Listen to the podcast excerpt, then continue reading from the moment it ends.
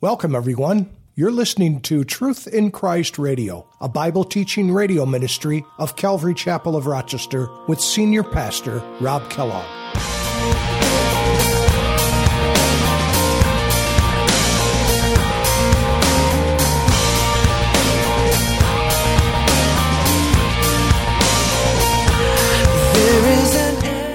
You know, remember James, and he said in his letter, he said, But someone will say, You have faith and I have works. He says, Show me your faith without your works, and I will show you my faith by my works. The idea is, I'm going to do something because of what's already happened inside. I'm going to put my feet on my faith. I'm not just going to talk about it, I'm going to demonstrate it, I'm going to show it. It's so important that we do that, that we keep his commandments, that we obey him, because obedience is the external, visible proof of salvation. And why is that? Because talk is cheap.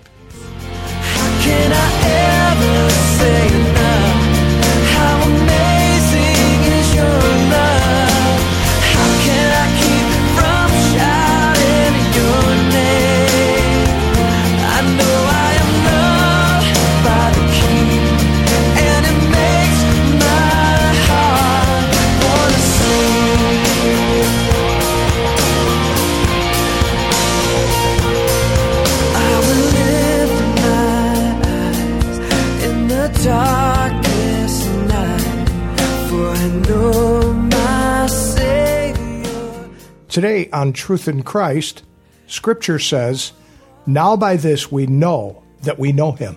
Welcome to our Bible study for today. The evidence of someone knowing God and fellowshipping with Him is that He keeps His commandments. A simple, loving obedience is a natural result of fellowship with God. We have an open invitation to restoration through confession. Yet these things don't make the converted man careless about the commandments. God changes the heart at conversion and writes his law upon our hearts. Now let's join Pastor Rob with today's lesson. Once and for all, he is the propitiation, which means he is the expiator. That's a nice, fun word. Use that often at work tomorrow. Expiation. Have you been expiated, brother? it means atonement. It means atonement. Jesus is our atonement. And he himself, verse 2, he's a propitiation, but not for our sins only, but also for the whole world. You ever notice that? This does not mean, however, that everyone will be saved. There is a, a movement that's called, or a, um, it's a it's something that people hold to. It's called universal salvation. And the, and the, idea behind it is that eventually everyone will be saved. And, you know, all roads lead to God. No matter if you're a Buddhist, a, a Hinduist, if you're a Muslim, uh, whatever you're at, you, you know, ultimately you're going to go to heaven. But the salvation is available to every single human soul.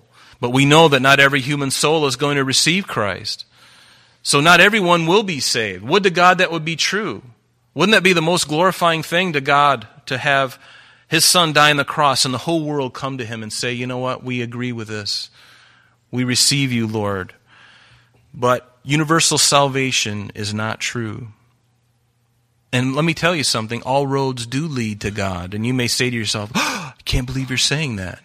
Well, ultimately, everyone will stand before the Lord. Everyone will stand. In Isaiah chapter 45, verse 23, God says, I have sworn by myself, the word has gone out of my mouth in righteousness and shall not return, that to me every knee shall bow and every tongue shall take an oath. Every tongue, regardless of whether you're a believer or unbeliever, you will bow before Jesus. For us, it'll be very easy. We will bow before him. But there's coming a time in the future when even unbelievers, in their condemnation will stand before Jesus and they will bow and they will speak and they will say that Jesus Christ is God to the glory of God the Father. What does Paul say in Philippians?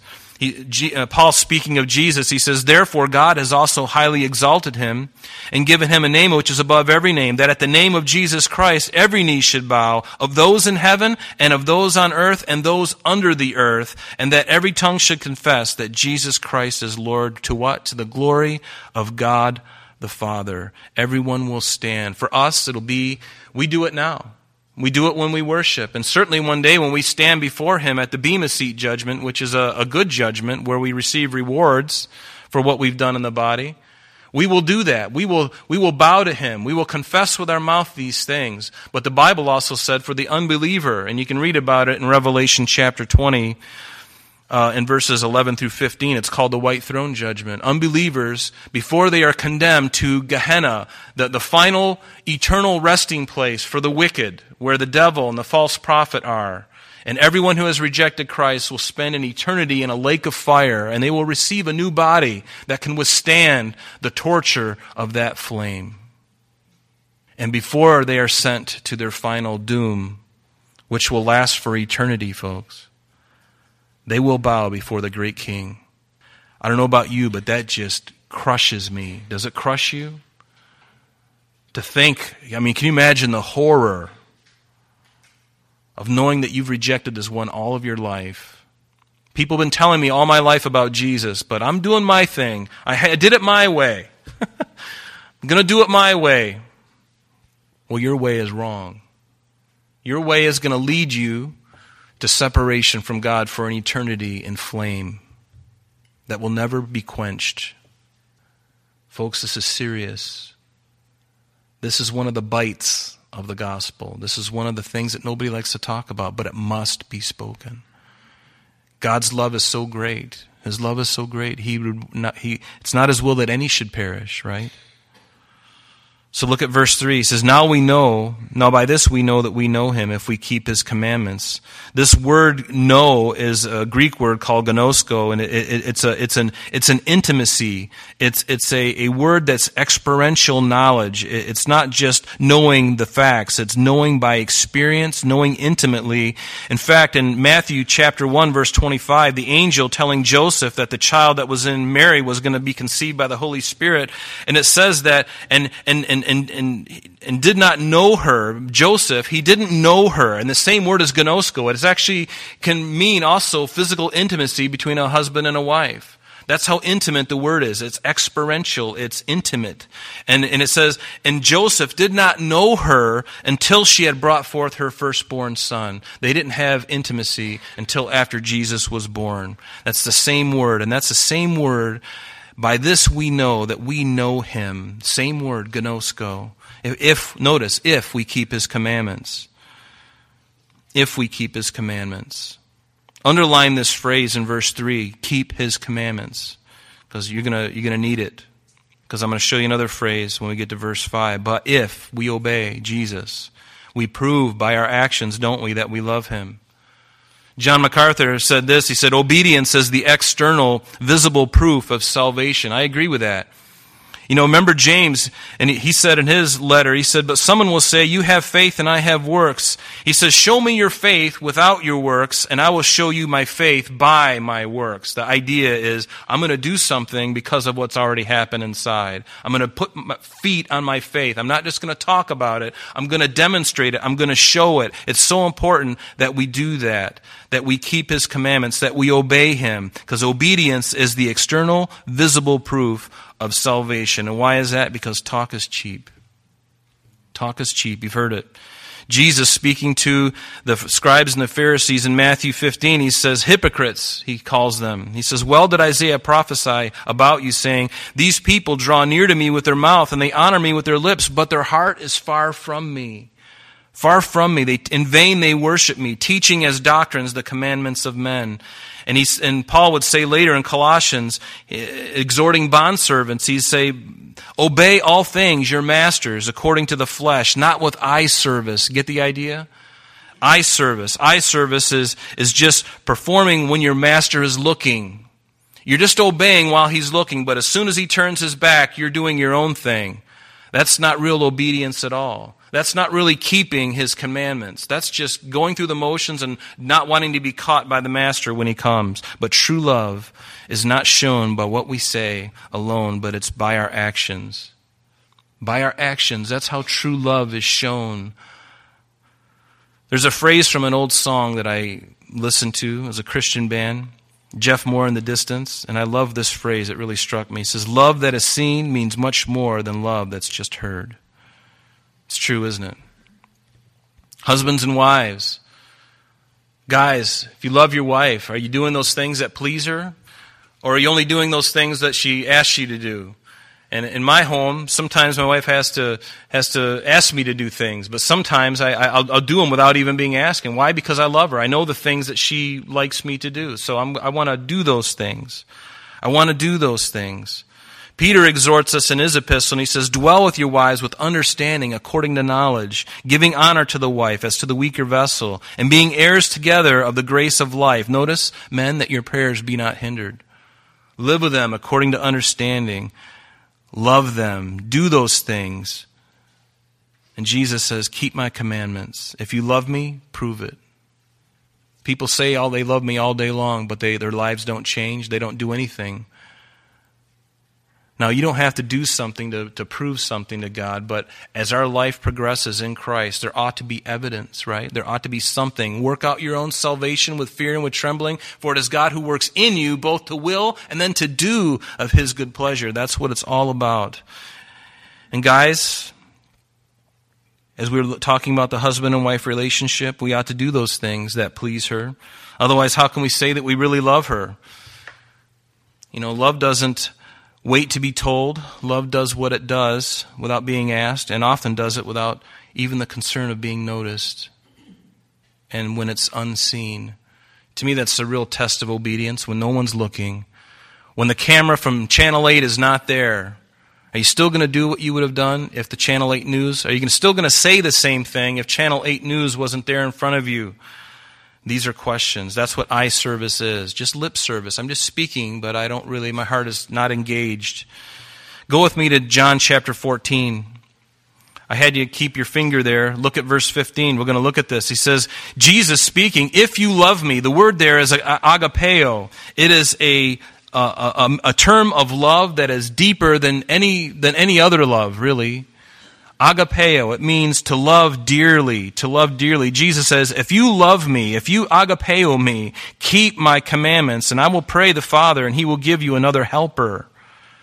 There's that advocate that we were talking about. Another helper that what? He may abide with you forever. He may abide with you. The Spirit of truth whom the world cannot receive because it neither sees him nor knows him. But you know him for he dwells with you and he will be in you. Notice the relationship of the Spirit of God. He comes alongside of you. He woos you. Have you experienced that in your life where he, he draws alongside of you and at some point you, you give it up. You give your heart to Christ and then he indwells you.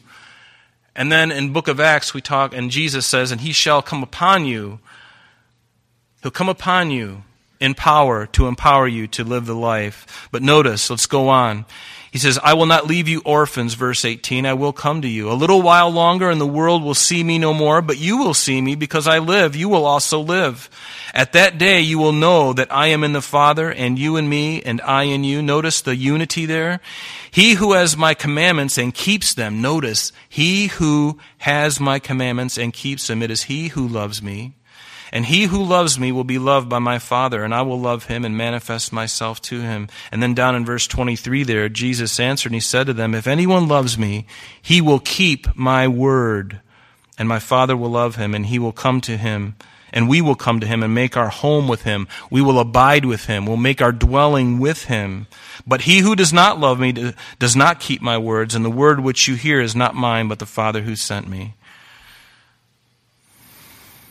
William MacDonald said this in his great devotional called One Day at a Time on March 16th. He said, Here is a great a principle for us.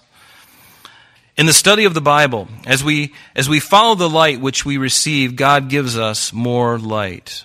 The man who makes the best progress in the Christian life is the one who is determined to do what the Bible says, even if he doesn't see anyone else around him doing it. In other words, it isn't a matter of one's intelligence quotient. What really counts is his obedience quotient. The scriptures open up their treasures most readily to the obedient heart. Hosea said it well. Then shall we know if we follow on to know the Lord. The more we practice what we have been taught, the more the Lord will reveal to us.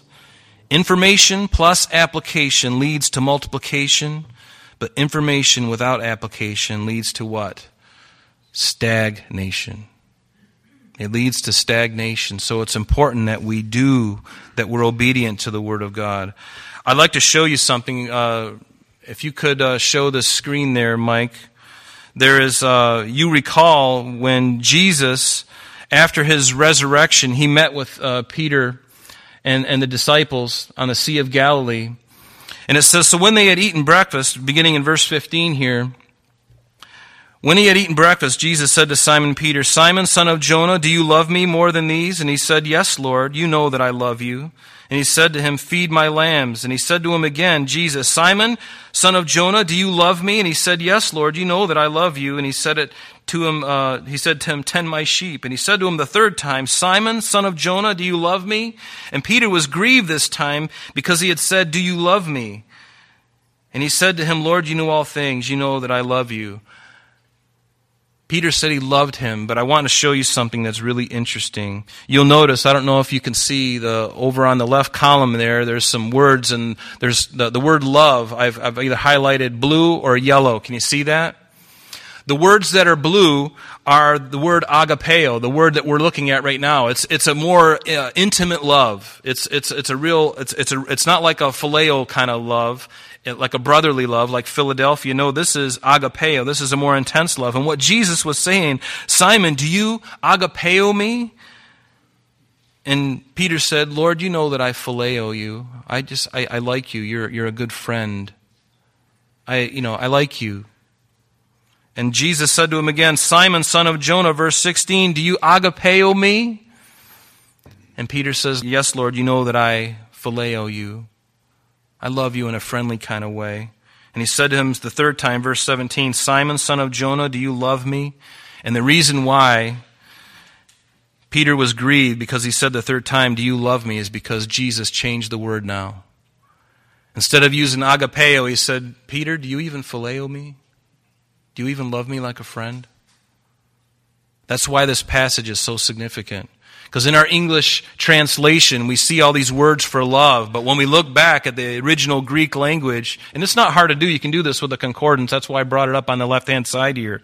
You know, when Jesus said, Do you love me? You know, you look in verse 16, he says, Do you love me? What's this word love? Well, it's agapeo.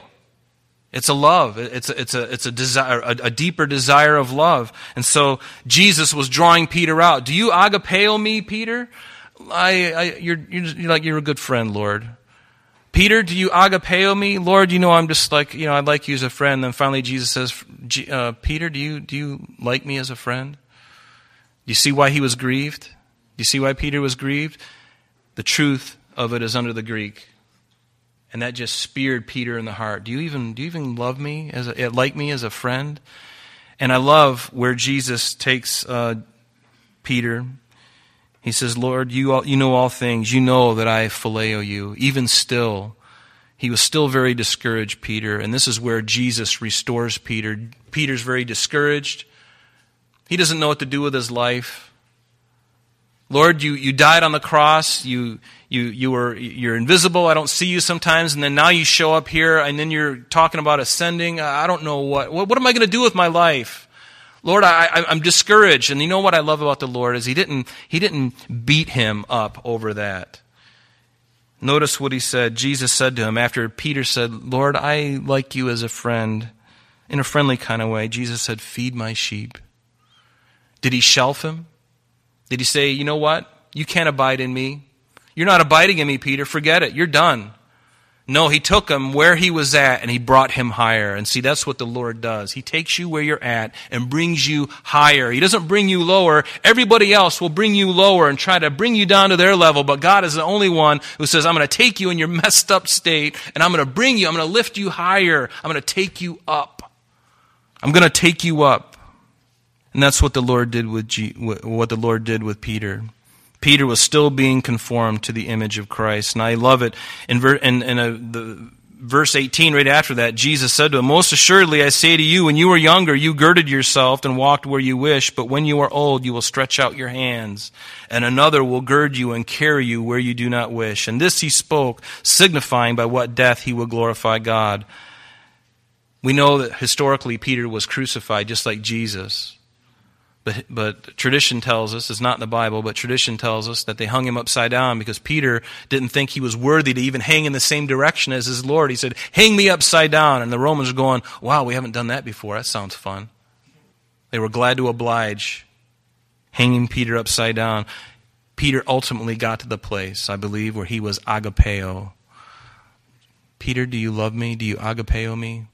Lord, I don't right now, but one day I'm going to spread out my hands and I'll prove it. Love it. So that's the challenge for us Christians today. In Luke chapter 6, Jesus said, But why do you call me Lord, Lord, and do not the things which I say? Whoever comes to me and hears my sayings and do, does them, I'll show you who, whom he is like. He's like a man who built his foundation on a rock, his house on a rock. Are you building on the rock today? Or is what you're building, is it on, still on shifting sand? Things of the world that don't have any profit, that don't have any value. So in verse 4, in, in our text this morning. He who says, I know him and does not keep his commandments is a liar, and the truth is not in him. But whoever keeps his word, underline this phrase too, keeps his word. Truly the love of God is perfected in him. By this we know that we are in him. Notice I had you underline keep his word, and back in verse 3, I had you underline keeps his word, or keeps his commandments, right? Had you underline that too. This word keeps literally means to watch or to guard. It implies a fortress or a full military line of apparatus. It means guard it with everything you've got. Guard it. Keep His word. Keep His commandments. Keep them. Do you love Jesus? Even though you're at weak at times, do you love His word? Are you striving to be obedient? And when you fail, do you confess? Do you know that He is faithful to forgive you and to cleanse you from all unrighteousness if you do confess? And when you do, do you know that you're forgiven and that your relationship with God is restored? You can walk guilt free away from whatever it is. Guilt free, you can walk away. But verse 6 He who says he abides in him ought himself also to walk as he abides. The word abide just means to stay, it means to dwell, it means to remain, it means to be held, to be kept continually. Turn with me to John chapter 15. Your finger should already be in John chapter 14. Let's look at John chapter 15. This word abide, this morning's message was abiding in Christ, and we've gotten to our text I was hoping to land on five minutes before we're supposed to end. John 15. We're just going to look at the first 10 verses. Jesus says, I am the true vine, and my Father is the vine dresser. And every branch in me that does not bear fruit, he takes away. And every branch that bears fruit, he prunes. I want you to underline something. Underline, uh, but we have to talk about this because this, this chapter, this passage of Scripture has been so maligned over the years, and so many Christians have been uh, really discouraged by what is here because Jesus says, I am the vine, the true vine, and my Father is a vine dresser. Every branch in me that does not bear fruit, he takes away. What do you mean? You're just going to throw me away? Well, this is again where you need a good concordance because the, the phrase takes away literally means to lift up. It's speaking of a vineyard. When a vine is laying down in the water and in the mud, what does a vine dresser do? He doesn't leave it there because it's going to rot. And that part of the vine that's underwater and got mud all over it's going to get nasty. It's going to be infected with bugs and it's going to deteriorate. But no, what does he do? He grabs it, gets his own hands dirty, he lifts it up, sticks a rock or two underneath it and suspends it, and he lifts it up so what? That it can dry, that it it can receive the sun, S O N. Not just the sun, it can receive the sun. He lifts it up, and every branch, uh, and every branch that bears fruit, he prunes. And as a, if you're a, a gardener, you know that pruning does a couple things, and the word here means to clean. I'm sorry that's all the time we have for today, but please join us next time as we continue our study in John's epistles. Calvary Chapel of Rochester is located at 2503 Browncroft Boulevard, Rochester, New York 14625. You can reach us at our church office between 9 a.m. and 4 p.m. Monday through Friday at area code 585 586 3140. If you would like to have an audio CD of today's message mailed to you in its unedited form, simply mention today's date when contacting our church office. You can also contact us via the web by logging on to www.calvaryrochester.com. There you will be able to access a number of useful things, such as information concerning our beliefs, our ministries, contact information, our location, service times, and much more. You can also download or listen to the radio and sanctuary messages free of charge from the teachings link at the top of the page. To listen to Calvary Chapel of Rochester sanctuary messages or Truth in Christ Radio on your mobile device, just subscribe to both through Google Play and Apple Podcast. You may also join us on Sundays and Thursdays through live streaming of our services and Bible studies. Just click on the online services link. We're so glad that you could join us today. And if there is any way that we can bless you in your walk with Jesus Christ, please don't hesitate to call our church office. Remember, Jesus said, I am the way, the truth, and the life. And for this cause I have come into the world, that I should bear witness unto the truth. Everyone who is of the truth hears my voice. May God bless you in abundance today as you walk with Him. And until next time, this has been Truth in Christ.